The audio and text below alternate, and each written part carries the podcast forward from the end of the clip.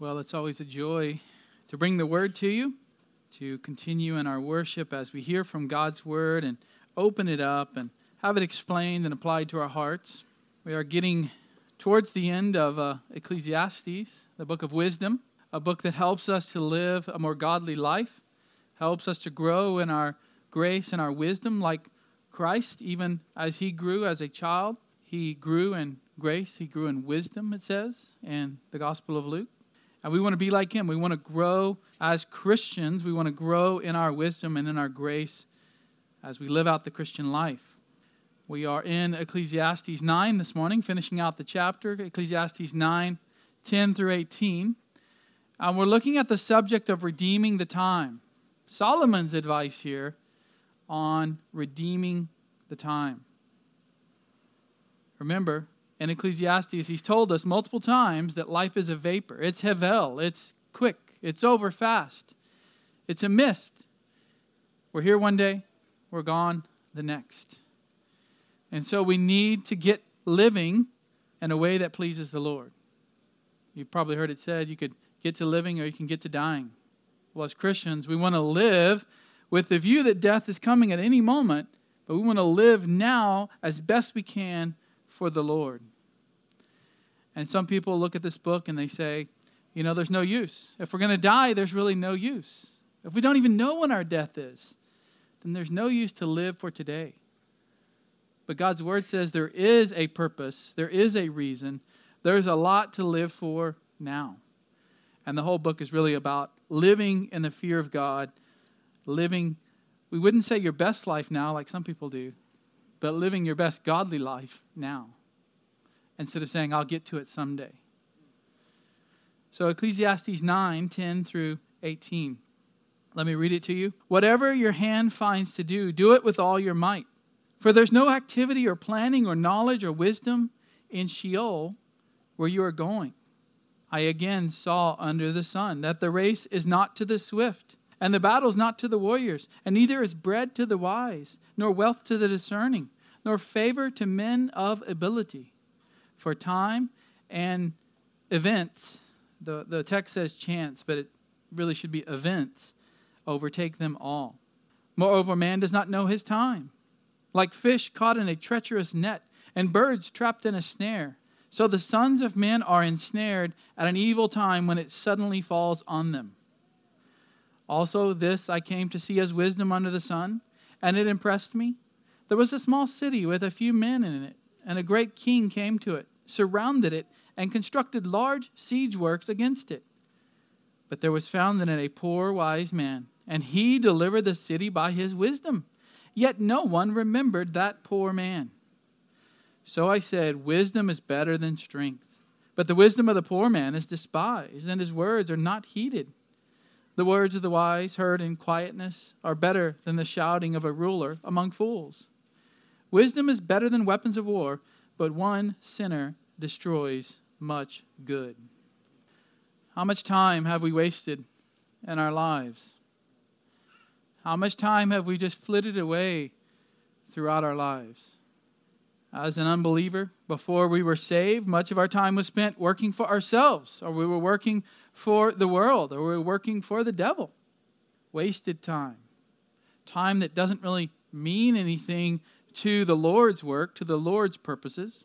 And even as a Christian, even as somebody who's been regenerated, even as somebody who has a new heart, we often go back into those time wasters, whether it be outright sin or distractions or entanglements, things that tie us down, things that keep us from living a godly life. We like to throw away our time into things that are not gifts from God, that are not things that God desires us to do. I looked up some statistics, and you've probably heard these. The average American wastes much of their life on smartphones and TV. How many hours on a smartphone per day? Average American, three hours per day. Watching TV, three hours and 17 minutes. And that's not on your smartphone. So, six hours a day just absorbing content to entertain us. Now, granted, smartphone use might be work, but regardless, most Americans are staring at a screen five to six hours every day. Other people waste time running into sinful lusts, sexual immorality, pornography, alcohol, drugs, partying, chasing their favorite idol, whether it's money, work, whatever it is, power, possessions. Just wasting your time chasing something that you shouldn't be that focused on. And really, we've dealt with that throughout Ecclesiastes. Solomon told us his own struggles as he ran after these idols. And he says, in the end, they were just a waste of time, a waste of effort. They were fleeting. You couldn't even catch them. About the time you think you had one of those idols, it escaped your grasp. But we're not called to live like that. We're not called to live like the world. We're not called to live like somebody who's always chasing after something else and wasting our time. We are followers of Christ. We're called to live for Christ. We're called to live for Him, and whatever His Word tells us to do, we ought to do. That's the main thing that we should be chasing after the Lord's will. And Ephesians 5:16, Paul says it like this: "Therefore be careful how you walk, how you go about life, how you live. Be careful how you walk, not as unwise men, but as wise." You see, he's talking about wisdom. Have discernment. Think about the way you're living. Think about the way you're walking through life. And the first piece of advice he gives is making the most of your time because the days are evil. We live in evil days. We have lived in evil days, as mankind has lived in evil days since the fall. But they're getting, it seems like, more and more evil, doesn't it? More and more evil, more accessible to get evil. You could pull up evil in a second on a smartphone. And Paul says, redeem the time because the days are evil. Rather than falling asleep, rather than drifting into sin, wake up, he says, and redeem the time. Direct your attention on how to walk. Don't be foolish or unwise. The door is open for opportunities. All those things are built in the passage in Ephesians. But you may not have realized that Solomon here at the end of chapter 9 is saying the same thing. Ecclesiastes 9, 10 through 18 is basically saying the same thing, except he opens it up a bit more and he gives us some specific advice, some wisdom on how to redeem the time. Christians have to be extremely careful how we spend our time because God has only given us so much time, and that's all we have. So every minute counts. Not that you ought to live life always stressed out, not that you ought to live life always worried that you're not spending every single minute the way that God would want, but rather know your Bible and live it out. Know your Bible, as Augustine said, and do whatever you please. That sounds dangerous, doesn't it? Do whatever you please. But what he means is if you know your Bible and you do what the Bible says, then you can make choices within that range and it's all considered godly.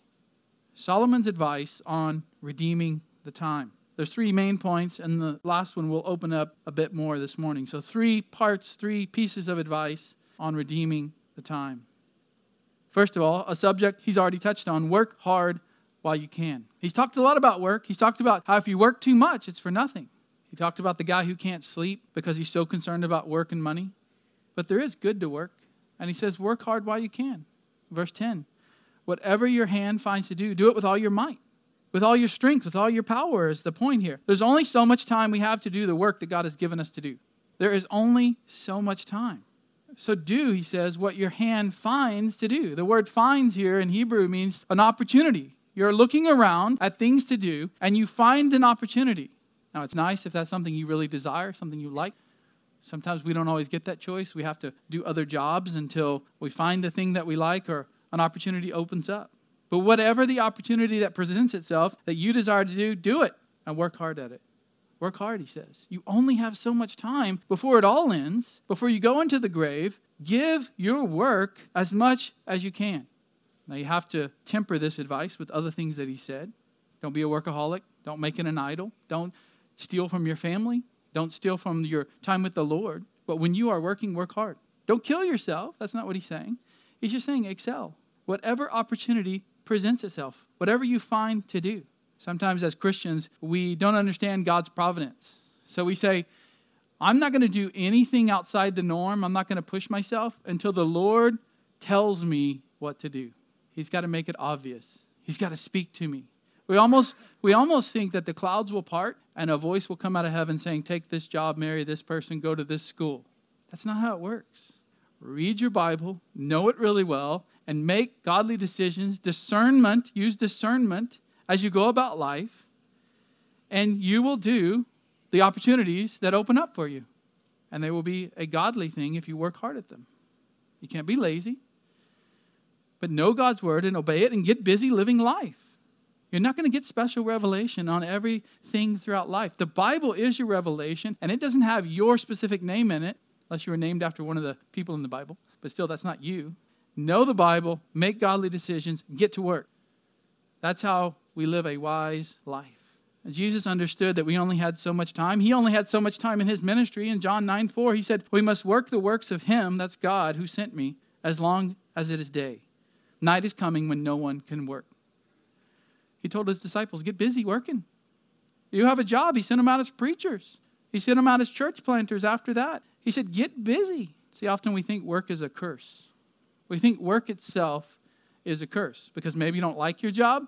Maybe your job can be really hard at times. Maybe we'd rather be doing something else. The Bible never calls work a curse. It says that work is cursed because of sin, meaning it will be harder, meaning there'll be thorns and thistles. You're still called to work. It's still a good thing. Adam worked in the garden before sin, before the fall.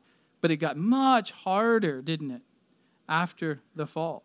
As Christians, we are called to work hard for the Lord, not for ourselves, not for our own monuments, our own treasure, our own temple that we're building for ourselves, but for the Lord. Go with me to the New Testament, to the book of Colossians. So save your spot in Ecclesiastes, go to Colossians chapter 3.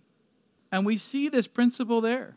Pretty much everything you find in Ecclesiastes is repeated in the New Testament with slightly different language. It's almost as if it's the same author of this whole book, as if God wrote it from the beginning to the end. Colossians 3:17 Whatever you do in word or deed, so whether you're doing something like as in your work or serving the church or things that you say you're going to do, do all in the name of the Lord Jesus, giving thanks through him to God the Father.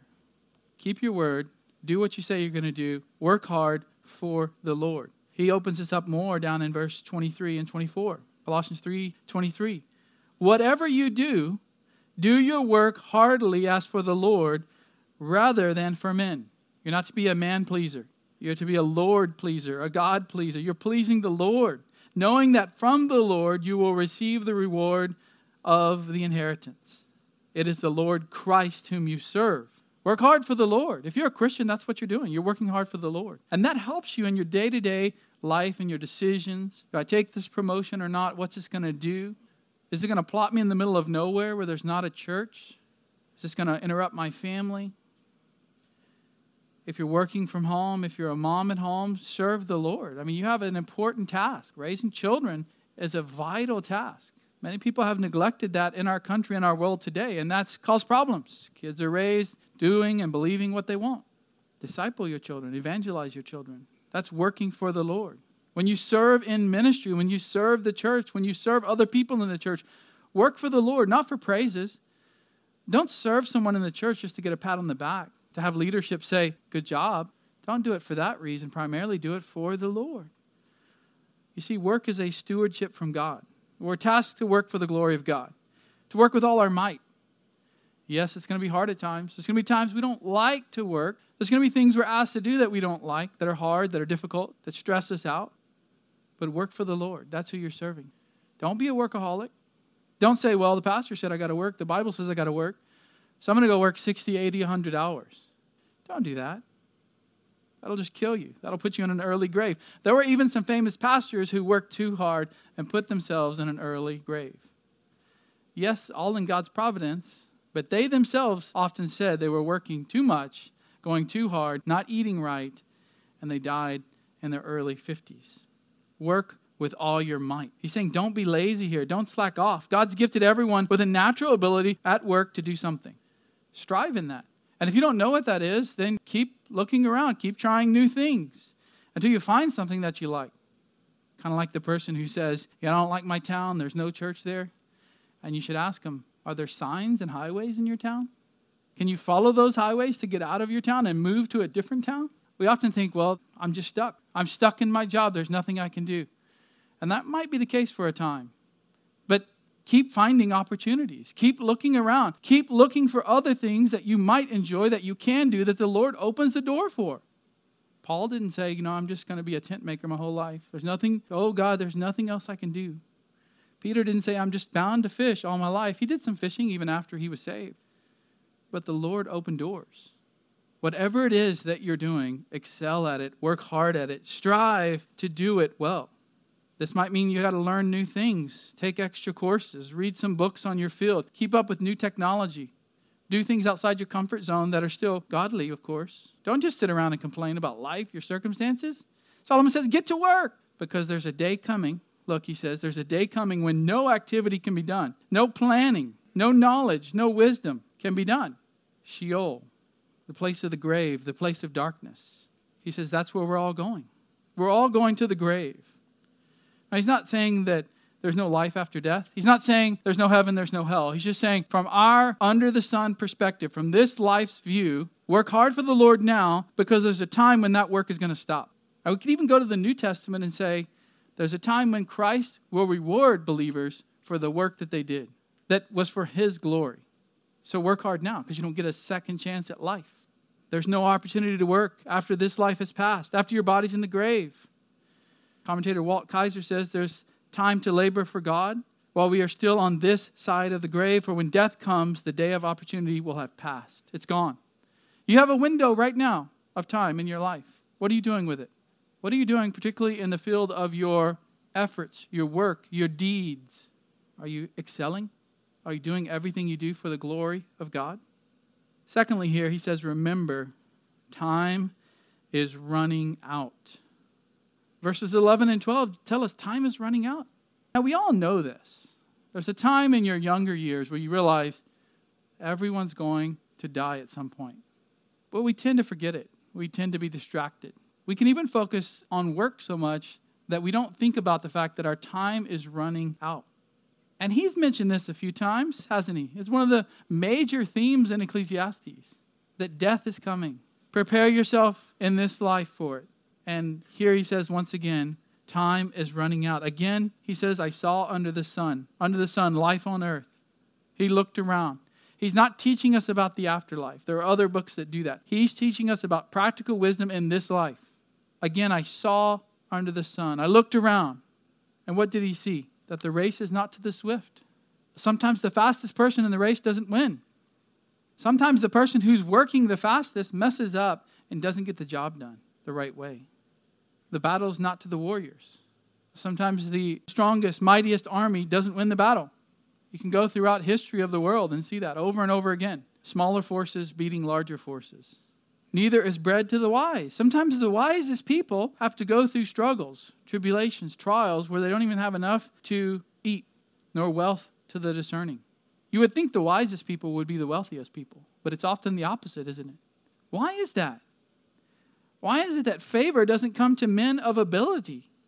He's reminding us look, the world is shaken up. Since the fall, things don't work out like we would want them to, like we think they ought to. Like it says in Genesis 1 and 2, everything was good. But since then, sin has come into the world, and things don't work out always like we think they should. Of course, God has a plan for all of it. And really, we could turn each one of these around and say, it's not to the swift, but it's to the one who trusts in the Lord. The battle is not to the warriors, but as 1 Samuel 17 47 says, the Lord does not deliver by sword or by spear, for the battle is the Lord's. The battle belongs to the Lord. It's not to the wisest person in the world that gets all the food and money. If you're truly wise according to God's scriptures, according to God's plan, then you may be a poor person. And we'll get to some reasons why as we go through this text.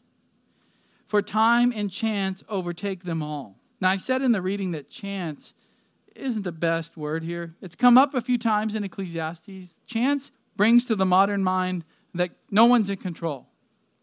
In fact, you even hear scientists saying it's by chance that people came into being, that the universe happened. And R.C. Sproul has a very high minded philosophical book on chance. But Sproul says, look, chance is nothing, it's no thing. It's just a mathematical term that speaks of probability. But people have taken it and spoken of chance as some force out there. There's a God named chance. And in fact, the ancients believe that. A God named fate. And so I think we should move away from that kind of language as Christians. We shouldn't talk about luck. We shouldn't talk about fate. Let's just stop using the word luck and lucky. If God's in control of everything, is there really such a thing as lucky in your life? Christians should do away with that word or be careful how we use it at least.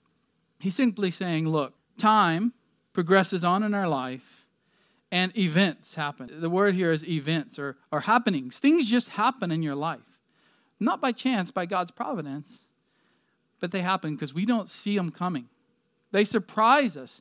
Things just happen in our life, and it doesn't matter if you're the fastest runner, the strongest warrior, the wisest person, things just happen in your life. It doesn't work out the way we want. Time passes by, time passes by, and then we die. In fact, in the hymn, we sometimes sing this hymn here, O God, our help in ages past, by Isaac Watts. You know that line? Time is like an ever flowing stream, bears all its sons away. Time takes everyone away. Everyone dies and is gone. And he's simply saying life is unpredictable. You don't know what's coming next. You don't know, Solomon says, what's coming next. But God is in control. Over and over, he says, fear God in this book. Over and over, he says, trust God. And then he tells us what we see on this earth doesn't make sense to us. It's gone. It's like a vapor. It comes and goes so fast. And we struggle because we want to control our life and we want to do what we think is best. But he's just implying here look, God is in control. God is in control. Trust him. Do what he says. Sometimes we're frozen by uncertainty. We, we don't know what's coming next, so it freezes us. We're scared. Can't make a decision because we don't know what's going to happen tomorrow. What's going to happen with inflation? What's going to happen with the stock market? What's going to happen with the president? What kind of law is he going to make that we don't like or we like? We better not do anything. We better not even buy groceries to see what happens for the next few weeks. It won't last very long. You don't know what's coming. The point here is do what God says and leave the results to Him. Just focus on your life every day, doing what you're supposed to do, knowing the Bible so you live your life in godly ways, and leave the results to God. Stop worrying about it because time and events overtake them all. And he continues in verse 12. Moreover, man does not know his time. We don't even know how much time we have. None of us do. We forget how little time we have.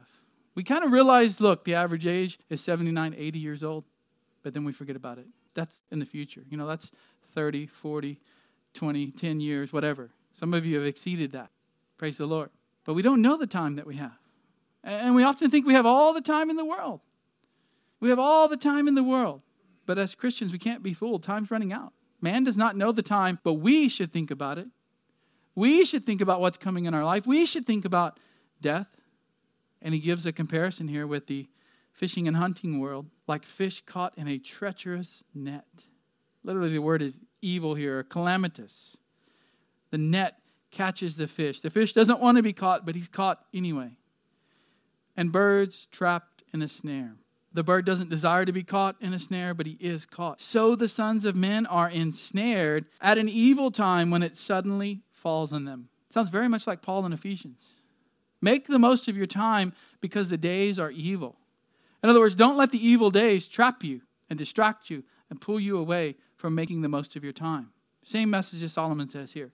Don't be a fish that's caught in a net. You're going to be anyway because circumstances in life will trap you, but make wise decisions. Know that that's out there. Be a realist in this sense. There's evil in the world. I'm not going to be shocked when evil happens, and I'm going to be cautious and perceptive and live my life in a godly way because only God knows what's going to happen. Even if you're the wisest person in the world, Solomon, for example, he did not know what was going to happen the next day of his life. He could not predict what was going to happen in 10 or 20 years or after his death. And so he's saying here events, circumstances trap you like a fish or a bird. Don't let that frustrate you. It's going to happen. There's going to be things in life that press on you, but it's for a reason. God's doing something there.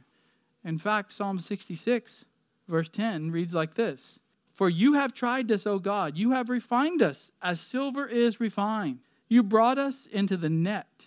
Who brought them into the net? God. God put them in the net. You laid an oppressive burden upon our loins. You made men ride over our heads. We went through fire and through water, yet you brought us out into a place of abundance. For the Christian, you're not going to get out of the circumstances of life. But you know something that the rest of the people in the world don't. You know that God has put that net around you, and that on the other side of it, there's abundance. Not necessarily money, food, or possessions, but there is some blessing that He's going to do through that trial, through that circumstance, through that event. God is in control of the net. So remember the net's there, remember the snares are there, and when you get entangled in them, remember that God is the one who provides a way out, and that God is the one who blesses on the exit, on the way out. So we went through the first couple really quick. The last one is a little bit longer because he tells a parable. Number three, see wisdom for what it is. See wisdom for what it is. So work hard while you can. Remember time's running out and see wisdom for what it is. Sometimes we think, well, if I can just be a perfectly godly person in this life, which is not possible, by the way, but sometimes we think if I could just be more godly, I won't have any trouble in life. Everyone will listen to me, everyone will just flock to me for advice. My life will be easy. All my problems will go away. Nothing will be wrong. If I just memorize the whole Bible and do everything it says, my life will be perfect. Is that true? No, we just read about the circumstances in life. And Solomon is saying, be realistic here about wisdom and the rest of this passage. Wisdom is worth obtaining, especially godly wisdom, but we need to be realists about wisdom. We can't pretend that we can be perfect, or even if we knew all things in the Bible, there will still be challenges in life. Just because we get wisdom and use it wisely does not mean that all our problems will be over. So he tells a parable to explain this, starting in verse 13. Also, this I came to see as wisdom under the sun, and it impressed me. He saw something, he learned something, he gained some more wisdom. And, and this thing that he learned was great. Literally, not impressed, but great, heavy upon him. This is a big lesson in life that he's about to tell us. Multiple ones, really. Verse 14, he tells a mini parable, a small parable. There was a small city with few men in it, and a great king came to it, surrounded it, and constructed large siege works against it. So there's a man in a city a few men, it says. Just a few men. It's not a very large city, little town. And here comes the king that's mighty, with a mighty fortress, with a mighty army. And he comes up and he surrounds it. It's interesting here, the word for siege works, it's the same word for net back in verse 12. In other words, the king has the city trapped. Like fish caught in a net, the king has surrounded the city. No one's getting out. Everyone is going to perish, everyone will be destroyed. But, verse 15, there was found in it a poor wise man, and he delivered the city by his wisdom. He saved the city. He saved many lives. We're not told how he did it. We're not told if he did it politically, if he did it strategically, if he negotiated something. But this little unknown poor man who has no money, meaning no power, was the wisest man in the city, and he saved the city's life. Okay, Solomon, what is that all about? How does that help us gain any knowledge and wisdom? Well, he finishes here by saying, No one remembered that poor man. The city owed its survival to him, and no one remembered him? Not only did they not know his name, but they didn't even remember what he had done. There's no honor given to him, he's saying. And the city was small, he tells us, meaning there's only a few people there. It's not like it would have been hard to know who this guy was. There's only a few men in the whole city. And they still forgot his name? Well, that shouldn't surprise us. If we go back in Ecclesiastes chapter 2, go back to chapter 2, verse 16. And he told us this was a frustrating thing about the world in the very beginning that he found frustrating. In 2:16, for there's no lasting remembrance of the wise man as with the fool. And as much as in the coming days all will be forgotten. It's frustrating because everyone is forgotten. You could say only the names recorded in the Bible are the ones to be remembered. Because after that, who can really remember? Who was your great grandparents? What were their names? How about your great great grandparents? What was their first name? Middle name? When were they born? Where'd they come from? You've forgotten. And here's a guy that did a great thing, and he's forgotten. Now, Solomon may have heard about, he may have witnessed this actual thing. There's a story in 2 Samuel chapter 20 where David is sending out an army. And something very similar to this parable happens. David sends an army out to chase this rebellious leader named Sheba. Sheba had seen an opportunity, so he rebelled against King David. And as soon as David sends the army, Sheba runs off to the north.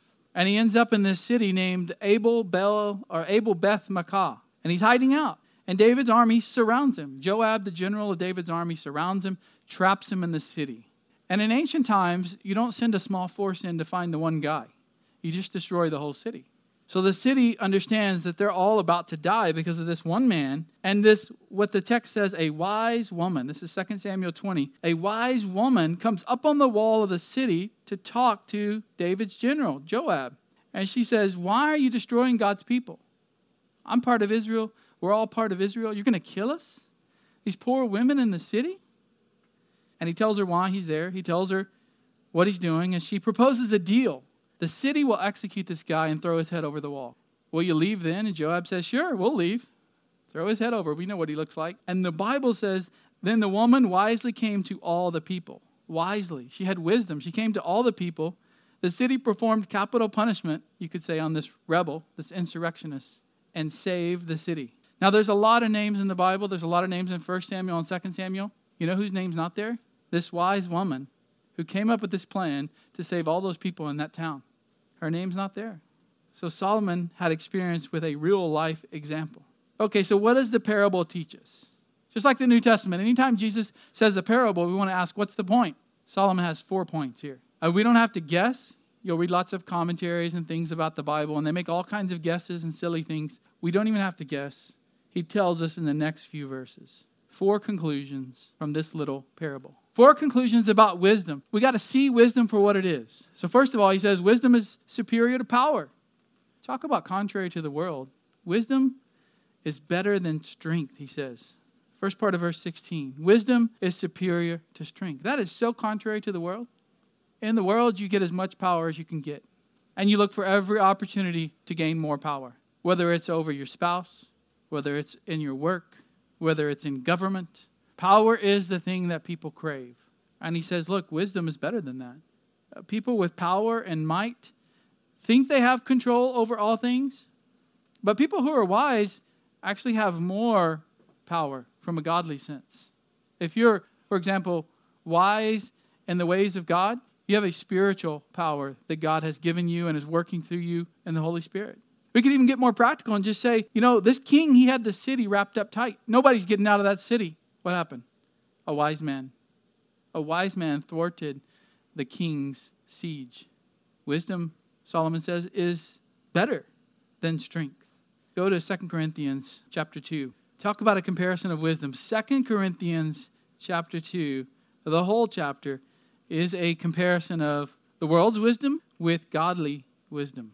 And this is the best example on how wisdom is better, is superior to power, to the world's way of thinking. 2 Corinthians 2, starting in verse 6. Yet we do speak wisdom among those who are mature. So Paul says, the world thinks we're silly, the world thinks we're foolish. But we do speak wisdom. Only the people who understand it are those who are mature. A wisdom, however, not of this age, nor of the rulers of this age. The rulers, the ones with the power, the ones with authority. We have a wisdom, but it's not like the wisdom of this age, not like the rulers of this age who are passing away. Those rulers are passing away. That power will be gone someday. And Paul says, We're focusing on the right kind of wisdom. We speak God's wisdom in a mystery the hidden wisdom which God predestined before the ages to our glory. Look, the world's got its own wisdom, and part of that is to seek more power and might and strength.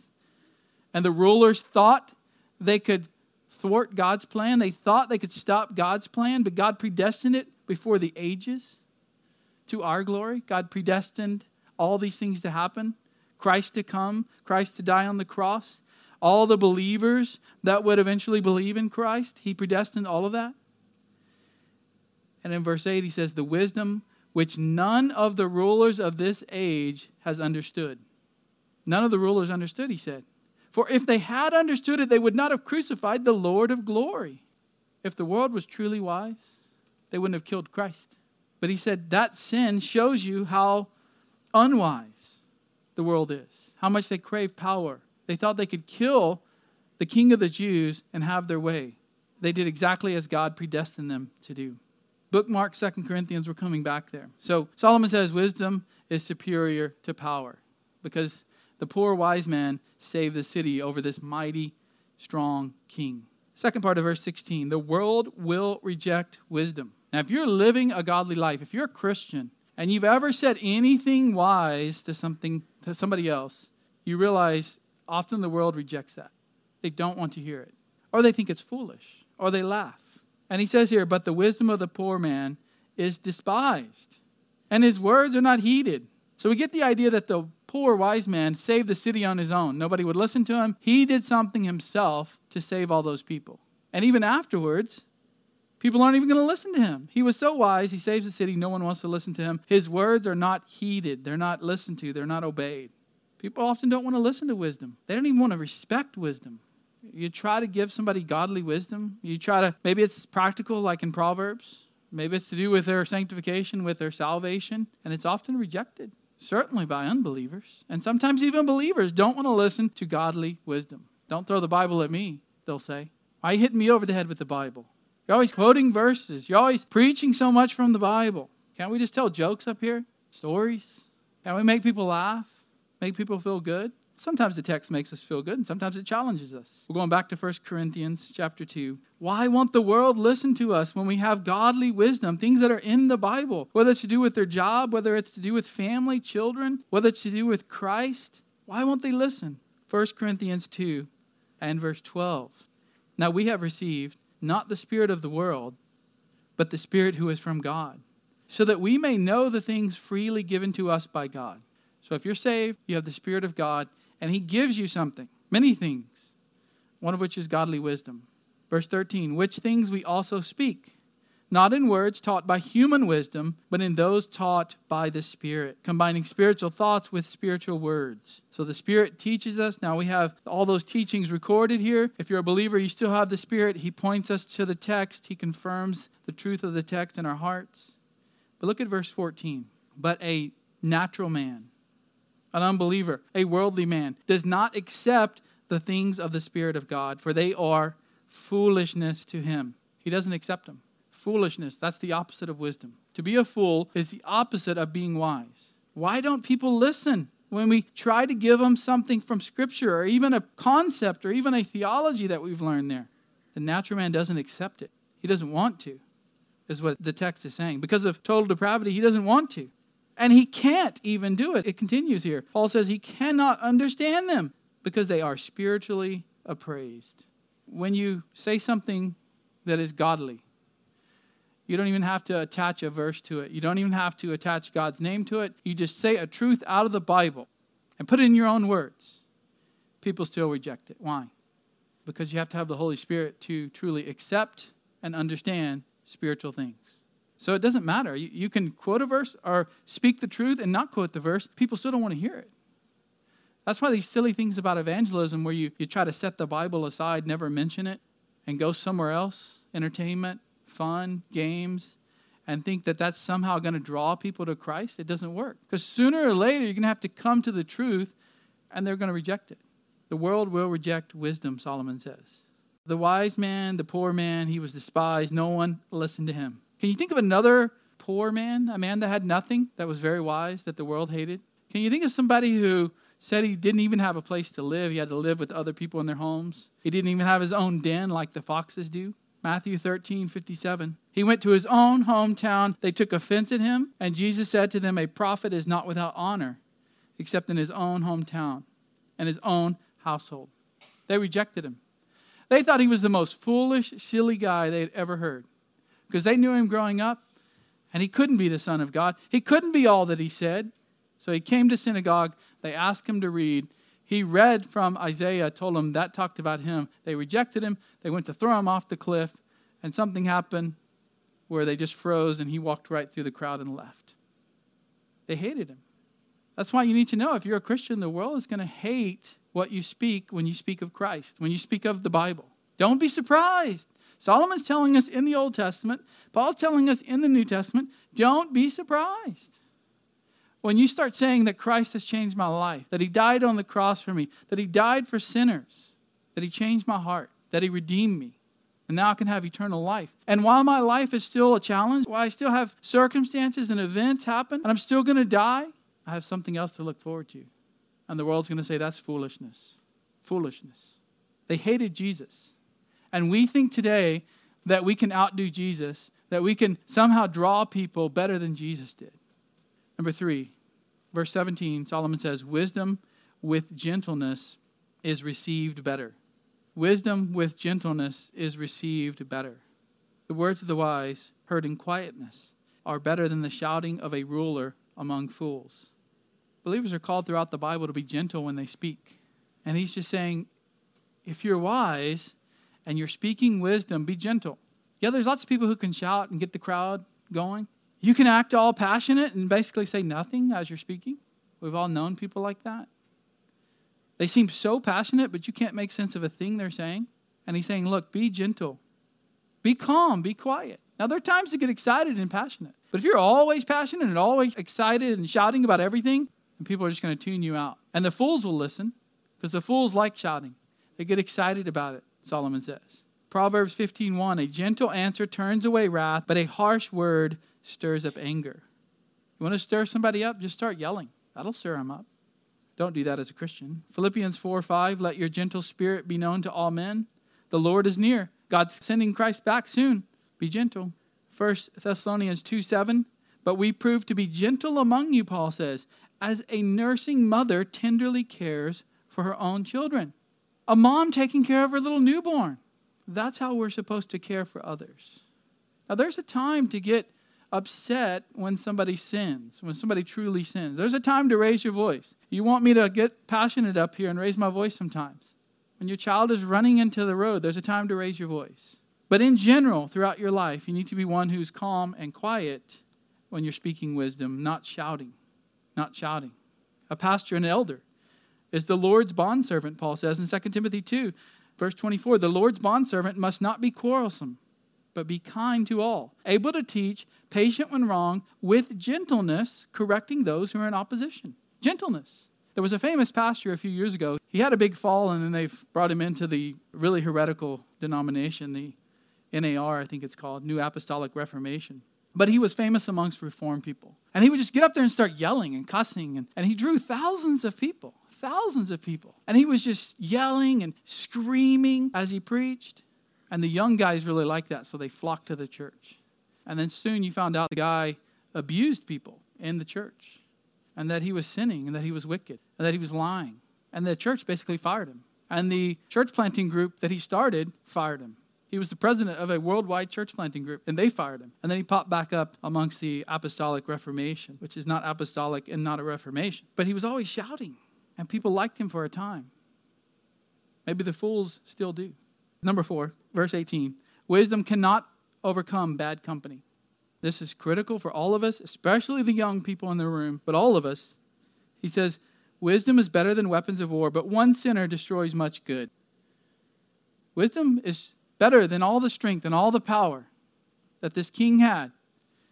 But if you have one sinner mixed in to all these wise people, he can destroy much good. He can undo the good things that are being done. Now, when you read the word sinner in the Bible, don't think, well, we're all sinners, so he's talking about all of us. Believers sin. And sometimes today we call ourselves sinners, but the Bible doesn't use the term sinner to talk about somebody who's saved. The Bible talks about believers who sin. A sinner, you remember when they came to Jesus and they say, Why are you eating with tax collectors and sinners? In that context, the sinner was the sexual immoral. And tax collectors were also in that bad category.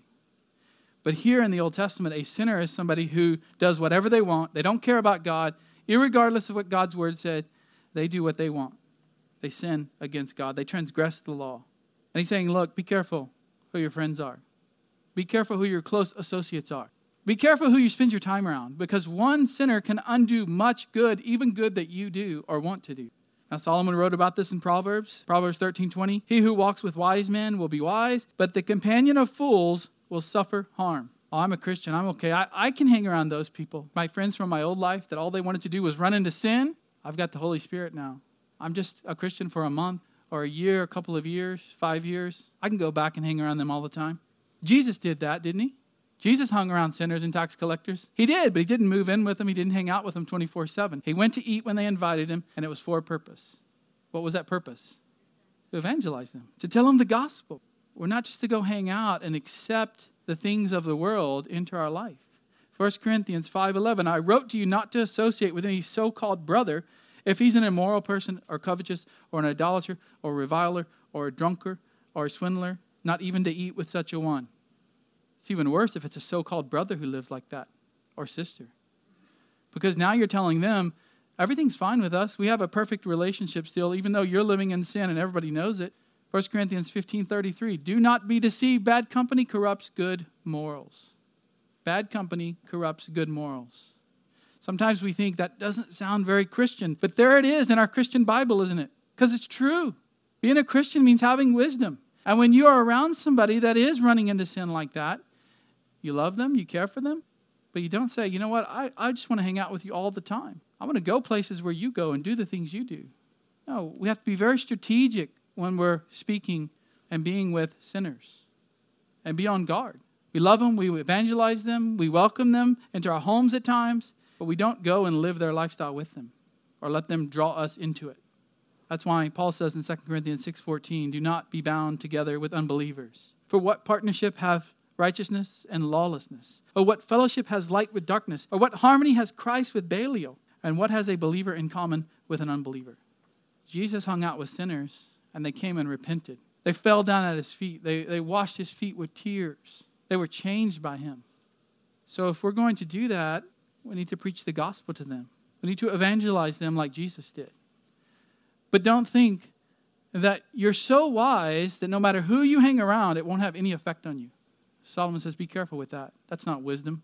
See what wisdom really is. Let's pray now that God would work in our lives to make us more wise and more holy, like we've seen in this text this morning. Lord, we do ask that you would give us wisdom. Sometimes uh, wisdom is not what the world enjoys from us, they, they actually hate it. Sometimes, even some professing Christians and Christian groups will say that we're being legalistic when we're just trying to follow the Bible. Sometimes we'll even hear things, Lord, in your Bible that, that are an offense to a mature believer. But we need to overcome our own flesh by your Spirit's power and agree with your word and follow your word and accept it as true because it is true. It's your word, Lord. You gave it to us for a purpose. So I pray that we might be more sanctified. Jesus said, Sanctify them in truth. Your word is truth. Help us to be sanctified by your precious word and the Spirit working in us. In Christ's name, amen.